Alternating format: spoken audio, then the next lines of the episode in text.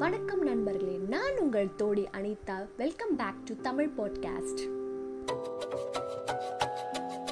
Chola சாம்ராஜ்யத்தோட பெரிய பொக்கிஷம் எது அப்படின்னு சொன்னால் தஞ்சை பெரிய கோயில் சொல்கிறது மிகையாகாதுன்னு சொல்லலாம். ஏன்னா அந்த அளவுக்கு அந்த கோயில் அவ்வளோ ஸ்பெஷலான விஷயம் இருக்குது அதோட சிறப்பு அம்சம் அது மட்டும் இல்லாமல் நம்ம ராஜராஜன் சோழனோட மறைவுக்கு நிறைய கான்ஸ்பிரசி தியரி இருக்குது புனைக்கதைகள்லாம் இருக்குது அதை பற்றிலாம் நம்ம பேச போகிறோம் அது மட்டும் இல்லாமல் நம்ம ராஜராஜ சோழனோட நினைவு மண்டபம்னு சொல்கிறாங்க அதுதான் சமாதின்னு சொல்கிறாங்க இது வந்து உடையலூரில் இருக்குன்றாங்களே அதை பற்றி இன்ஃபர்மேஷன்லாம் நான் நம்ம இந்த எபிசோடில் பார்க்க போகிறோம் இந்த பெரிய கோயிலை நம்ம எல்லாருமே பிரகதீஸ்வரா டெம்பிள் அப்படின்னு சொல்கிறோம்ல இது வந்து வடமொழி பேர் அப்படின்னு சொல்கிறாங்க ஆனால் அந்த காலத்தில் இந்த கோயிலுக்கு வச்ச பேர் என்னென்னா ராசராசச்சரம் அப்படின்றது தான் இந்த கோயிலோட உண்மையான பேர். இந்த பெரிய கோயில் எப்படி வந்துச்சு அப்படின்னா அதோட அமைப்புனால தான் இதை வந்து பெரிய கோயில் அப்படின்ற ஒரு பேரும் வந்திருக்கு. இந்த கோயில் ராஜராஜ சோழன் இருபத்தி மூணாம் ஆண்டில் இருந்து இருபத்தி ஒன்பதாம் ஆண்டு வரைக்கும் இதை கட்டினதாக தான் சொல்கிறாங்க இதை கிட்டத்தட்ட நாலு வருடம் வந்து கட்டினதாக சொல்கிறாங்க ஆனால் ஒரு சில இடத்துல வந்து இது ஏழு வருடம் ஆச்சு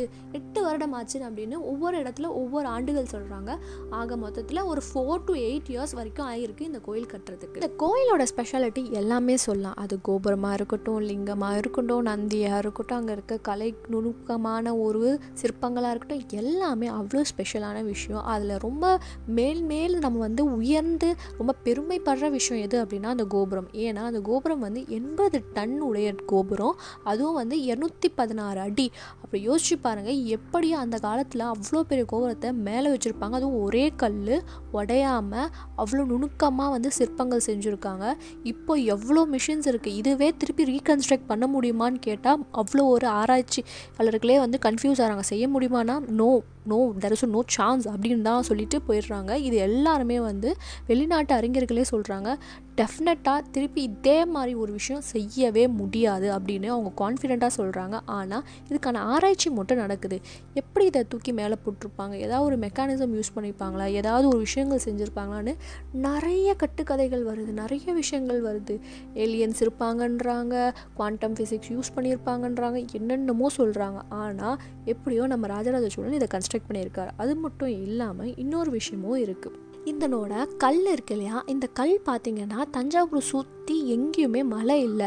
ஆனால் எப்படி இந்த கல்லை எடுத்துகிட்டு வந்து இங்கே வந்து எடுத்துகிட்டு வந்திருப்பாங்க அப்படின்றத கேள்வி நிறைய பேருக்கு இருக்குது யானைனாலும் யானைனாலும் அவ்வளோ லோடு எப்படி தாங்கும் அப்படின்ற நிறைய கேள்விகள் நம்மளுக்கு கேட்டுக்கிட்டே போகலாம் நிறைய கேள்விகள் தான் இருக்குது ஆனால் அந்த பதிலே கிடையாது. வெறும் வந்து வியப்பு மட்டும்தான் இருக்குது அது மட்டும் இல்லாமல் இவ்வளோ விஷயம் நடந்திருக்கு. ஆயிரம் வருஷத்துக்கு முன்னாடினா மழை வந்துச்சு புயல் வந்தது எர்த்குவேக் வந்தது எல்லாம் எல்லாமே வந்தது ஆனாலுமே அது ஸ்ட்ராங்காக நிற்கிது அதுக்கான பயங்கரமான ஒரு ஸ்ட்ராங் ஃபவுண்டேஷன் போட்டிருப்பாருன்றத இதுலேருந்து நல்லா தெரியுது. அது மட்டும் இல்லாமல் நம்ம தமிழர்கள் வந்து ஆர்கிடெக்டில் ரொம்ப டாப் லெவல் அப்படின்றது இதுக்கு ஒரு கிரேட் எக்ஸாம்பிளாக சொல்லலாம். ஏன்னா வெளிநாட்டு சிவில் இன்ஜினியரிங்ஸ் எல்லாருமே வந்து இங்கே வராங்க ஆராய்ச்சி பண்ணுறாங்க எல்லாருமே ஷாக் ஆகுறாங்க. எப்படிங்க பண்ணீங்க? எப்படி வந்து கல்லணை இருந்துச்சோ அதே மாதிரி ஈக்குவலான ஒரு வியப்பு வந்து நம்மளோட பெரிய கோயிலுக்கும் இருக்குது ஆனால் எவ்வளோ விஷயம் இருந்தும் நம்ம பெரிய கோயில் இன்னும் வண்டர்ஸ் ஆஃப் தி வேர்ல்ட் லிஸ்ட்டில் வரவே இல்லை. அது ஏன் தெரியல? அது ஒரு அரசியலாக இருக்கலாம். என்ன வேணால் இருக்கலாம்.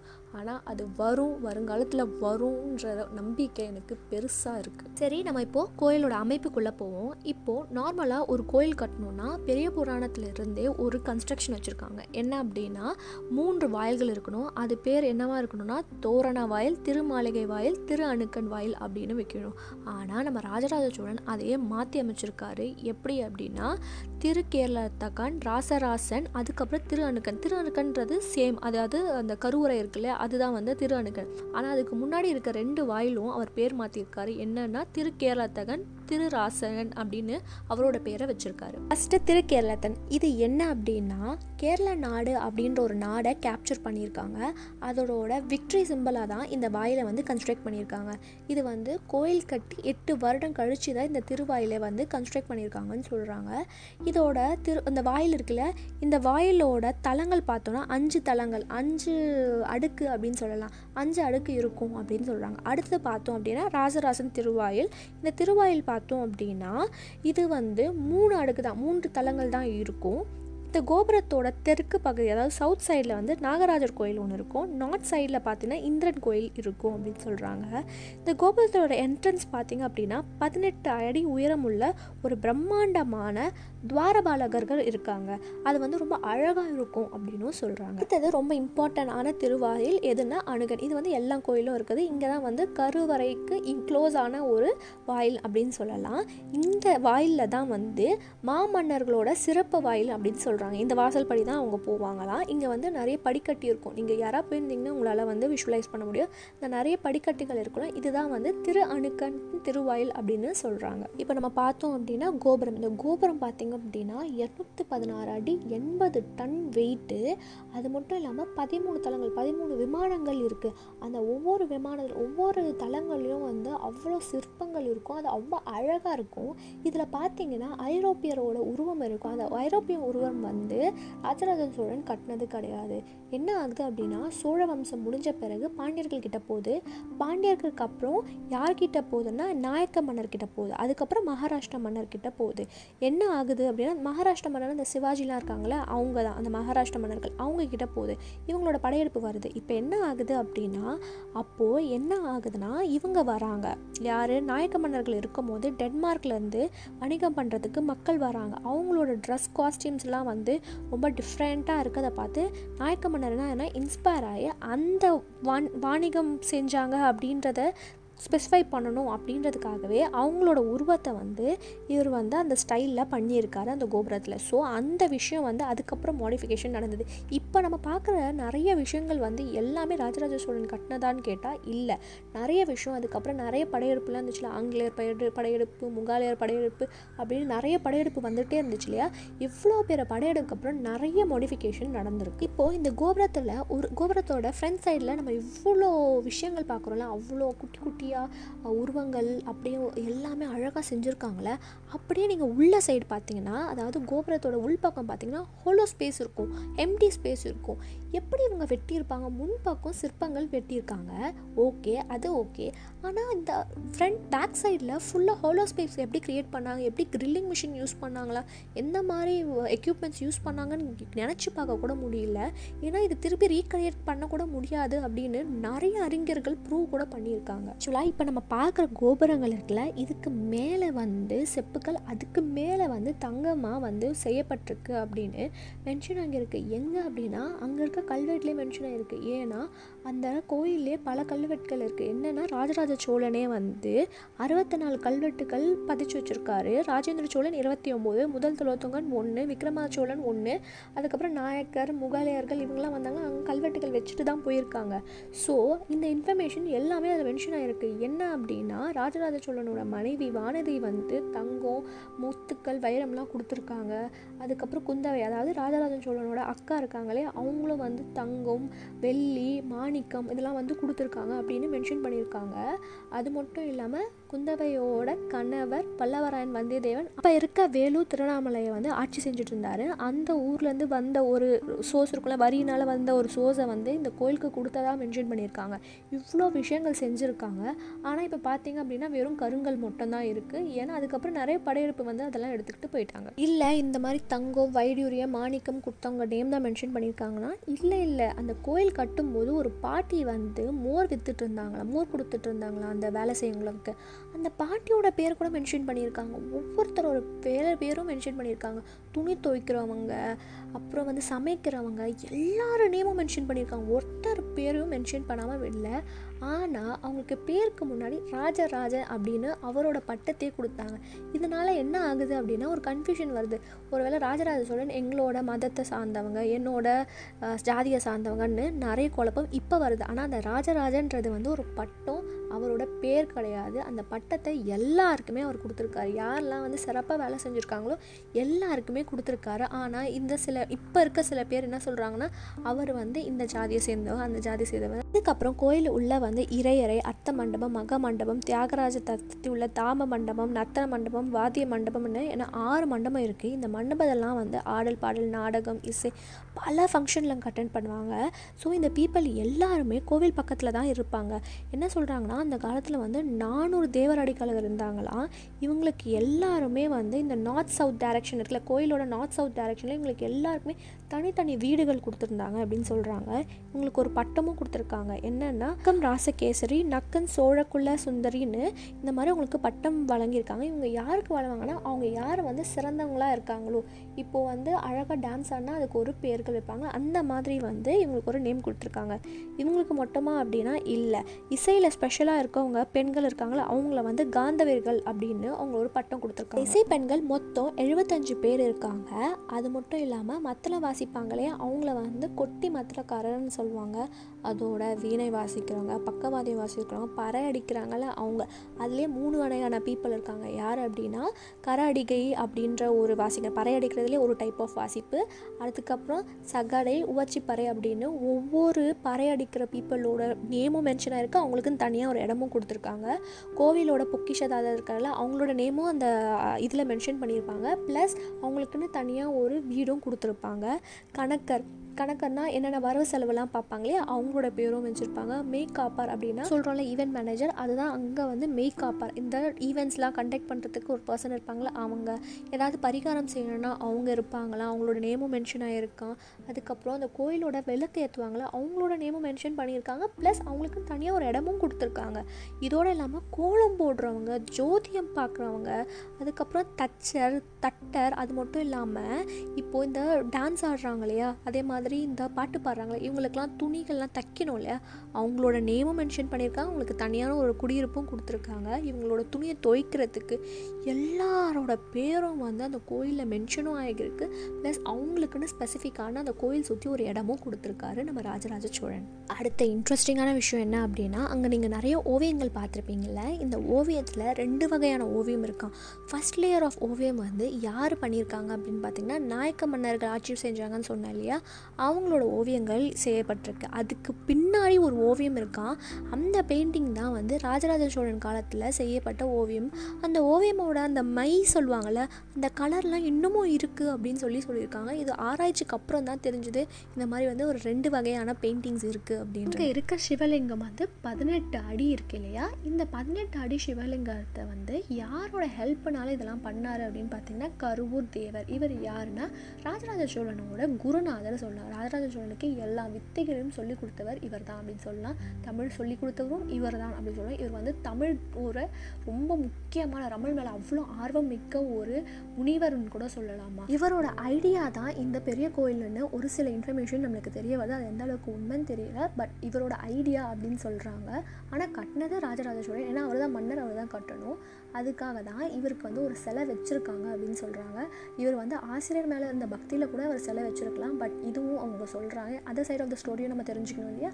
அதனால தான் அதையும் சொல்கிறேன் இவரோட உருவமும் அங்கே இருக்குது இங்கேயே சமாதி ஆனதாக வந்து நம்பப்படுற ஒரு விஷயம். இன்னொரு விஷயம் ஒன்று சொல்கிறேன் என்னென்னா நீங்கள் பார்த்தீங்க அப்படின்னா எல்லா சிவன் கோயிலில் ஒரு இடது பக்கத்தில் நம்ம கை தட்டுவோம். ஏன் உங்களுக்கு தெரியுமா? ஆக்சுவலாக இது எங்கேருந்து ஸ்டார்ட் ஆச்சுன்னா இந்த இடத்துல இருந்து தான் ஸ்டார்ட் ஆச்சான் என்ன அப்படின்னா அந்த காலத்தில் வந்து சண்டகேசர் அப்படின்னு ஒருத்தர் இருந்தார். அவர் தான் அந்த கோயிலோட மேய்காவலராம் இவர் வந்து அந்த இடது பக்கத்தில் உட்காந்துருப்பாங்க எல்லா வேலை செய்கிறாங்களோ அவங்கெல்லாம் வந்து அவர்கிட்ட செக் பண்ணிட்டு போவார். நான் எதுவுமே எடுத்துகிட்டு போடன்னு கை தட்டிட்டு கை எதா கையில் ஏதாவது வச்சுருக்கோம் அப்படின்னு கை தட்டிட்டு போவாங்களா? அந்த பழக்கம் தான் இன்னைய வரைக்கும் எல்லா சிவன் கோயிலும் அவரை பக்கத்தில் வச்சுக்கிட்டு சிவனோட சொத்தை எதுவும் எடுத்துகிட்டு போகல அப்படின்னு கை தட்டிட்டு போகிறது இந்த வழக்கம் தான் அப்படின்னு இங்கேருந்து நம்மளுக்கு தெரிய வருது. அப்புறம் நம்ம நிறைய பிள்ளையார் கோயில் முருகன் கோயிலெலாம் பார்க்குறோம்ல இதெல்லாம் வந்து மராட்டிய மன்னர் காலத்தில் வந்து கட்டினது அப்படின்னு சொல்கிறாங்க அம்மன் கோயில் ஒன்று இருக்குது இல்லையா இது வந்து நாயக்க மன்னர் காலத்தில் வந்து இங்கே வச்சுருந்தாங்க கங்கை கொண்ட சோழபுரத்தில் வச்சுருந்தாங்க. அதுக்கப்புறம் நிறைய விஷயம் நடந்து அதுக்கப்புறம் இங்கே கொண்டு வந்துட்டாங்க அப்படின்னு தெரிய வருது அதுக்கப்புறம் இந்த கோயிலில் ரொம்ப ஸ்பெஷலான விஷயம் எவ்வளோ கோபுரம் ஸ்பெஷலோ இன்னொரு ஸ்பெஷலான விஷயம் அப்படின்னு பார்த்தோன்னா நந்தி. இந்த நந்தி பார்த்தீங்க அப்படின்னா பன்னிரெண்டு அடி நந்தி அதுவும் ஒரு கல்லால் செய்யப்பட்ட ஒரு நந்தி அப்படின்னு சொல்லலாம். இது வந்து ராஜராஜ சோழன் கட்டதான்னு கேட்டால் இல்லை. இந்த கோயில் இந்த நந்தி வந்து யாரால் கட்டப்பட்டது அப்படின்னு பார்த்தோன்னா நாயக்க மன்னரால் கட்டப்பட்டது. ஆனால் சோழர் காலத்தில் ஒரு நந்தி இருக்குது அது வந்து தெற்கு புறத்தில் ஒரு இடத்துல வந்து அவங்க வச்சுருக்காங்க. இதுக்கப்புறம் நம்ம பார்க்க போகிறது என்ன அப்படின்னா ரொம்ப முக்கியமான விஷயம். நம்ம ராஜராஜ ராஜராஜ சோழனோட டெத் இது வந்து ஒரு பெரிய மிஸ்ட்ரின்னே சொல்லலாம். ஒவ்வொரு பேர் ஒவ்வொரு விஷயம் சொல்கிறாங்க ஆக்சுவலாக என்ன நடந்திருக்கு அப்படின்னா ராஜராஜன் சோழன் வந்து அந்த கோயிலே பெரிய கோயிலே வந்து விழுந்து இறந்ததாக சொல்கிறாங்க இது மட்டும் இல்லாமல் இதில் நிறைய புனைக்கதைன்னு சொல்லுவாங்க. இல்லை கான்ஸ்பிரசி தியரின்னு சொல்லுவாங்க. அது மாதிரி நிறைய விஷயங்கள் இருக்குது அதெல்லாம் நம்ம பார்க்கலாம். ஏன் அதை சொல்கிறேன் அப்படின்னா யாராவது இதை வரலாறுன்னு சொன்னால் இல்லை இது வந்து ஒரு கான்ஸ்பிரசி தியரி இது வந்து புனைக்கதை அப்படின்னு நீங்கள் தெரிஞ்சுக்கணுன்றதுக்காக தான் இந்த விஷயம் எல்லாமே சொல்கிறேன் ஏன் இதை அப்படி சொல்கிறாங்கன்ற ரீசனும் நான் அவங்க எல்லாருக்குமே டீட்டெயிலாக எக்ஸ்பிளைன் பண்ணுறேன் ஃபஸ்ட்டு என்ன சொல்கிறாங்க அப்படின்னா அதாவது ராஜராஜ சோழனோட குருநாதர் கருவூர் இருக்கார்ல இவருக்கும் ராஜராஜ சோழனுக்கும் ஒரு பயங்கரமான வாக்குவாதம் நடக்குதான். ஏன்னா இவரோட இதில் தான் வந்து இனிஷியேட்டில் தான் வந்து இந்த கோயில் கன்ஸ்ட்ரக்ட் பண்ணப்பட்டதுன்ற ஒரு நம்பிக்கை இருக்கு இல்லையா? அதனால என்ன ஆகுதுன்னா இவர் ஒரு விஷயம் சொன்னால் அதுக்கு எதிர்ப்பாக வந்து ராஜராஜன் சோழன் நிறைய விஷயம் செஞ்சுக்கிட்டே இருப்பாராம். இப்படியே அவங்களுக்குள்ளே வந்து மனஸ்தாபம் வந்துக்கிட்டே இருக்கும் கருத்து மோதல் வந்துக்கிட்டே இருக்குமா? என்ன ஆகும் அப்படின்னா கோயில் வந்து கன்ஸ்ட்ரக்ட் பண்ணுறாங்க இல்லையா? கன்ஸ்ட்ரக்ட் பண்ணி முடிச்சோடனே வந்து நம்மளுக்கு கும்பாபிஷேகம் பண்ணுவாங்க இல்லையா அந்த கும்பாபிஷேகம் செய்யும் போது என்ன ஆகுதுன்னா கரூர் வந்து நான் ஆல்ரெடி சொன்னேன் அவர் வந்து த- ஆர்வமிக்க ஆசான் அப்படின்னு நான் சொல்லியிருந்தேன் இல்லையா? அதனால் அவர் வந்து தமிழில் தான் வந்து செய்யணும் அப்படின்னும் போது ராஜராஜ சோழன் இல்லை இது வந்து அந்தனர் மரபுப்படி அவங்களோட சமஸ்கிருத மொழியில் தான் செய்யணும் அப்படின்னு இவங்களுக்கு ரெண்டு பேருக்குள்ள ஒரு வாக்குவாதம் வருதான் அந்த வாக்குவாதம் வரும்போது என்ன பண்ணுறாரு அப்படின்னா கரூர் வந்து சாபம் விடுவார்? நீ மன்னனால தானே இவ்வளோ வந்து எதிர்த்து பேசுகிற யாரெல்லாம் இந்த கோயிலில் வந்து பதவியோடு இங்கே வராங்களோ ஒன்று அவங்களோட பதவி போயிடும் இல்லைனா அவங்களுக்கு உயிரிடே போயிடும் அப்படின்னு ஒரு சாபம் விடுவாராம். அதனால என்ன ஆகுதுன்னா ஒரு சில வருஷம் கழிச்சு அதாவது அந்த கோயில் கட்டி ஒரு சில வருஷம் கழித்து அந்த விமானம் இருக்கு இல்லையா கோபுரத்துக்கு மேலே வந்து அங்கே ஒரு ஸ்டெப்ஸ் இருக்கும் அந்த ஸ்டெப்ஸ் இப்போ இருக்கான்னு எனக்கு தெரியல. அந்த ஸ்டெப்ஸ் வழியாக அவர் மேலே போய் அந்த விமானத்தில் இருக்கும் போது என்ன ஆகுதுன்னா அவர் விழுந்து இறந்ததாக வந்து ஒரு செய்தி வருது. அதுக்கப்புறம் இன்னொரு விஷயமும் இருக்குது போன எபிசோட் நம்ம பார்த்தோம் இல்லையா? இந்த மாதிரி இலங்கை மன்னன் ஐந்தாம் மகிந்தன் வந்து சோழ வீரர்கள் வந்து துரத்துனாங்க. அவர் வந்து ரோகான மலையில் போய் ஒளிஞ்சிக்கிட்டாரு அப்படின்னு சொன்னல இவர் வந்து பழி வாங்குறதுக்கு என்ன பண்ணுறாருன்னா ஒரு பெண்ணை வந்து சோழ நாட்டுக்கு அனுப்புகிறாராம் அந்த பெண் என்ன பண்ணுறா அப்படின்னா படிப்படியாக அந்த சோழ நாட்டில் வேலை செஞ்சு நல்ல மதிப்பையை க்ரியேட் பண்ணி ராஜராஜன் சோழனுக்கே வந்து ஒரு பிஏ மாதிரி அசிஸ்டன்ட் மாதிரி வந்து ஒர்க் பண்ண செய்கிறாராம் அப்போ என்ன ஆகுதுன்னா ஒரு நாள் என்ன ஆகுதுன்னா இவர் வந்து அந்த கோபுரத்தோட விமானத்துக்கு மேலே இருக்காங்களாம். அப்போ இருக்கும்போது என்ன ஆகுதுன்னா அந்த பெண் தள்ளி விட்டு தான் ராஜராஜ சோழன் கீழே விழுந்ததாக வந்து ஒரு சில கட்டுக்கதை அப்படின்னும் சொல்லலாம். இதுவும் வந்து ஸ்ப்ரெட் ஆகுது. ஏன் இவ்வளோ வருது அப்படின்னா இவரோட டெத் வந்து கிளியராக மென்ஷன் ஆகலை. ஏன்னா எல்லா விஷயமும் அவர் பிறந்த நாள்ல இருந்து வந்து எல்லா விஷயமும் டீட்டெயிலாக டாக்குமெண்ட் பண்ண மனுஷன். இந்த டெத்தை மட்டும் வந்து மென்ஷன் பண்ணாததுனால நிறைய பேருக்கு வந்து நிறைய புனைக்கதைகள் கட்டுக்கதைகள் எல்லாமே வரவும் செய்யுது. அது மட்டும் இல்லாமல் இன்னொரு கட்டுக்கதை என்ன அப்படின்னா ஏன் வந்து ராஜேந்திர சோழன் வந்து கங்கை கொண்ட சோழபுரத்தில் ஒரு கோயில் கட்டினாரு அப்படின்னா இந்த இன்சிடென்ட்னால தான் ஒரு பெண்ணால் வந்து அவங்க அப்பா இறந்துட்டாரு அப்படின்றனால மக்கள் வந்து பயந்துருவாங்க அப்படின்ட்டு அந்த கோயிலை மூடிட்டாராம். அதை மூடிட்டு தான் இந்த கோயிலை கட்டினதா சொல்கிறாங்க ஆனால் வரலாறுல இதெல்லாம் இல்லை. அது வேற ஒரு ரீசனால் கட்டினது. அது வந்து அவர் கங்கையை ஆக்கிபை பண்ண அதோட விக்ட்ரியோட சிம்பிளாக தான் அதை கட்டினாரு. ஆனால் இந்த புனை கதைகள் ஏன்னா ஒரு விஷயம் வந்து கரெக்டாக இல்லை அப்படின்னா அதுக்கு எக்கச்சக்கமான விஷயங்கள் சொல்லிகிட்டே இருப்பாங்களே ஃபார் எக்ஸாம்பிள் ஒரு சிஎம் வந்து எப்படி இறந்தாங்க அப்படின்ற தெரியாததுக்கு எவ்வளவோ கட்டுக்கதைகள் வரலையா? உண்மையான விஷயம் இன்னும் வரைக்கும் நம்மளுக்கு தெரியல. அதே மாதிரி ஒரு டெத்து தான் வந்து இவருக்கும் நடந்திருக்கு. இன்னொரு விஷயம் சொல்கிறேன் எல்லாருமே ஷாக் ஆகிடுவீங்க இந்த கோயிலுக்கு யாராவது வந்து ஒரு நாட்டோட தலைவராக இல்லை ஒரு மாநிலத்தோட தலைவராக ஏதாவது சிஎம் பிஎம் எதுவாக இருந்தாலுமே அந்த கோயிலுக்கு போனால் ரெண்டு விஷயம் நடக்குமா?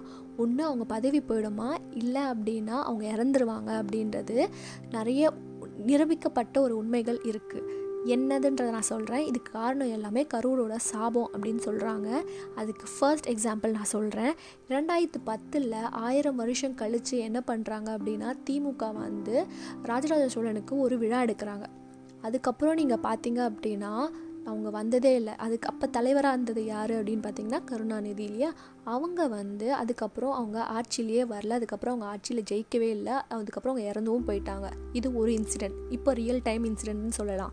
செகண்ட் விஷயம் கொஞ்சம் பேக் எம்ஜிஆர் இருக்கார்ல அவரும் வந்து அவர் சிஎம்மாக இருக்கும்போது அந்த கோயிலுக்கு போயிருக்காங்களா அதுக்கப்புறம் வந்து அவர் வந்து குண்டடிப்பட்டாங்க அப்படின்றது அதுக்கப்புறம் அவர் வந்து ஆட்சியில் இல்லை. ஐ மீன் குண்டடிப்பட்டு ஒரு பல வருஷம் கழிச்சு அஞ்சு வருஷம் கழிச்சு வந்து அவர் இறந்தும் செஞ்சிட்டார். அது செகண்ட் இன்சிடென்ட் தேர்ட் இன்சிடெண்ட் என்ன அப்படின்னா அதுக்கும் கொஞ்சம் முன்னாடி. என்ன அப்படின்னு பார்த்தீங்கன்னா இந்திரா காந்தி இருக்காங்க இல்லையா? இவங்க வந்து பார்த்தீங்க அப்படின்னா அந்த பெண் எப்படி வந்து நம்ம தக்க ஒருத்தவங்க கூட இருந்தே தள்ளி விட்டாங்களோ அதே மாதிரி இந்திரா காந்தி வந்து அவங்களோட பாடி கார்டால் வந்து கொல்லப்பட்டாங்க அப்படின்ற ஒரு விஷயமும் இருக்குது ஸோ அதனால தான் நிறைய பேர் வந்து அவங்க ஆட்சியில் இருக்கும்போது இந்த பெரிய கோயிலுக்கு போக மாட்டாங்க அப்படின்ற ஒரு நம்பிக்கையும் இருக்குது ஃபார் எக்ஸாம்பிள் ரீசெண்டாக நடந்த ஒரு விஷயம் சொல்கிறேன் சீனாவோட பிஎம் வந்து நம்ம இங்கே வந்திருந்தாங்க இல்லையா? அவங்க எல்லாருமே எங்கே போனாங்க நீங்கள் பார்த்தீங்கன்னா பல்லவ ஆட்சியில் இருந்த அந்த மகாபலிபுரத்துக்கு தான் போயிருந்தாங்க. இங்கே வரல ஏன் இங்கே வரல அப்படின்றது கொஷனும் இருக்குது ஸோ இதெல்லாம் வந்து என்ன சொல்கிறது கான்ஸ்பிரசி தியரின்னு சொல்லலாம். ஒரு விஷயத்த நம்ம கரெக்ட் கனெக்ட் பண்ணுவோம் டாட்ஸை கனெக்ட் பண்ணுவோம். கனெக்டிங் தி டாட்ஸ்னு சொல்லுவோம் இல்லையா? அந்த மாதிரி ஒரு விஷயம் தான் பட் எந்த அளவுக்கு உண்மைன்னு தெரியல. இதெல்லாம் வந்து நடந்தனால ஓ இதனால இது நடந்திருக்கலாம். இதனால இது நடந்திருக்கலாம் அப்படின்ற ஒரு கனெக்டிங் டாட்ஸ் தான் வந்து இது எந்த அளவுக்கு உண்மை அப்படின்றது தெரியல. இனிமேட் அப்படி நடந்துச்சுன்னா மேபி நம்ம அதை நம்பவும் செய்யலாம். அதுக்கப்புறம் உடையலூர் அப்படின்ற ஒரு இடத்துல வந்து ராஜராஜ சோழனோட சமாதி அங்கே தான் வந்து இறந்தாரு அப்படின்னு நிறைய விஷயங்கள் சொல்கிறாங்க ஆனால் இவங்களோட சைவ சமயத்தப்படி அவங்க வந்து எரிக்க தான் செய்வாங்க புதைக்க மாட்டாங்க. இதுக்கப்புறம் ஒரு பெரிய ஆராய்ச்சி பிறகு ஒரு தூணில் எழுதப்பட்டிருக்கு இந்த மாதிரி வந்து உடையலூர் இருக்க ஒரு கோயில் வந்து துலோத்துங்க சோழனால் கட்டப்பட்டிருக்கு. அது வந்து ராஜராஜ சோழனோட சமாதி கிடையாது நினைவாலயம் அப்படின்னு மென்ஷன் பண்ணி இருக்கு ஸோ இதில் என்ன தெரியுது அப்படின்னா அவரோட சமாதி அது கிடையாது. அங்கே அவரோட உருவம் இருக்காது அப்படின்றது தான் ஆனாலுமே நம்ம இந்தியன் கவர்மெண்ட் நிறைய விஷயங்கள் கான்ஸ்பிரசி தியரி அது இதுன்னு இருக்கிறனால அவங்க ஆராய்ச்சியும் செய்யவும் அவங்க ஒத்துக்கிட்டாங்க. அதுக்கான ப்ராசஸும் நடக்குது. கூடிய சீக்கிரம் அதுக்கான முடிவுகளும் வரவும் செய்வோம் எனக்கு ஒரு விஷயம் தோணுது. என்னென்னா ராஜேந்திர சோழன் ராஜராஜன் சோழன் மறைவுக்கு முன்னாடியே ராஜாவாக ஆயிடுறாரு. ஏன் அவங்க அப்பாவுக்கு ஒரு நினைவாலயம் கட்டலை? இல்லை ஏதோ ஒரு சிலை வைக்கலை? எதனால வைக்கலை? அப்படின்ற ஒரு கொஸ்டின் எனக்குள்ள நிறைய கேள்விகள் எழுது. ஏன் அப்படின்னா அவரோட டெத் ஒரு மிஸ்ட்ரியாக இருக்கிறனால தான் இவ்வளோ கேள்விகள் வருது. நிறைய புனைக்கதைகள் வருது கட்டுக்கதைகள்லாம் வருது. இதுக்கான ஒரு விடுவு காலமாக இருக்கும் அப்படின்னு எனக்கு தோணுது. மற்றபடி வேறு எதுவுமே கிடையாது. அது மட்டும் இல்லாமல் இன்னொரு விஷயமும் நடக்குது. என்ன அப்படின்னா இதை வச்சு ஆராய்ச்சி செஞ்ச நிறைய வல்லுநர்கள்லாம் இருக்காங்க ஆராய்ச்சியாளர்கள்லாம் இருக்காங்க. அவங்க என்ன சொல்கிறாங்க அப்படின்னா இந்த கட்டுக்கதை புனைக்கதைக்கெல்லாம் வந்து ஒரு முடிவு கட்டணும் அப்படின்றது என்ன சொல்கிறாங்கன்னா அவர் வந்து ஒரு நார்மல் டெத்தாக இருக்கும். அதனால தான் தான் வந்து இதை வந்து ஸ்பெஷலாக கிராண்டாக எதுவுமே செய்யலை அப்படின்னு சொல்கிறாங்க எனக்கு என்ன கேள்வி அப்படின்னு பார்த்தீங்கன்னா ராஜேந்திர சோழன் என்னென்னவோ விஷயங்கள்லாம் செஞ்சார். ஏன் அவங்க அப்பாவுக்கு ஒரு நினைவாலயம் கட்டலை அப்படின்ற ஒரே கேள்வியோட முடியுது. இதுக்கப்புறம் ராஜேந்திர சோழன் எப்படி வந்து அவர் நாட்டை ஆட்சி செய்கிறாரு? என்ன மாதிரி விஷயங்கள்லாம் கொண்டு வராரு? எப்படி அவரோட டைனாசிட்டி எக்ஸ்டெண்ட் பண்ணுறாரு அரசியல் ஏதாவது ஒரு மாற்றம் செய்கிறாரா? இந்த மாதிரி விஷயங்கள்லாம் வந்து இம்ப்ரூவ் ஆகுது அப்படின்றதெல்லாம் நம்ம அடுத்த எபிசோடில் பார்க்கணும். அதுக்கு நீங்கள் எல்லாருமே சோழ பயணத்தில் தொடரணும்.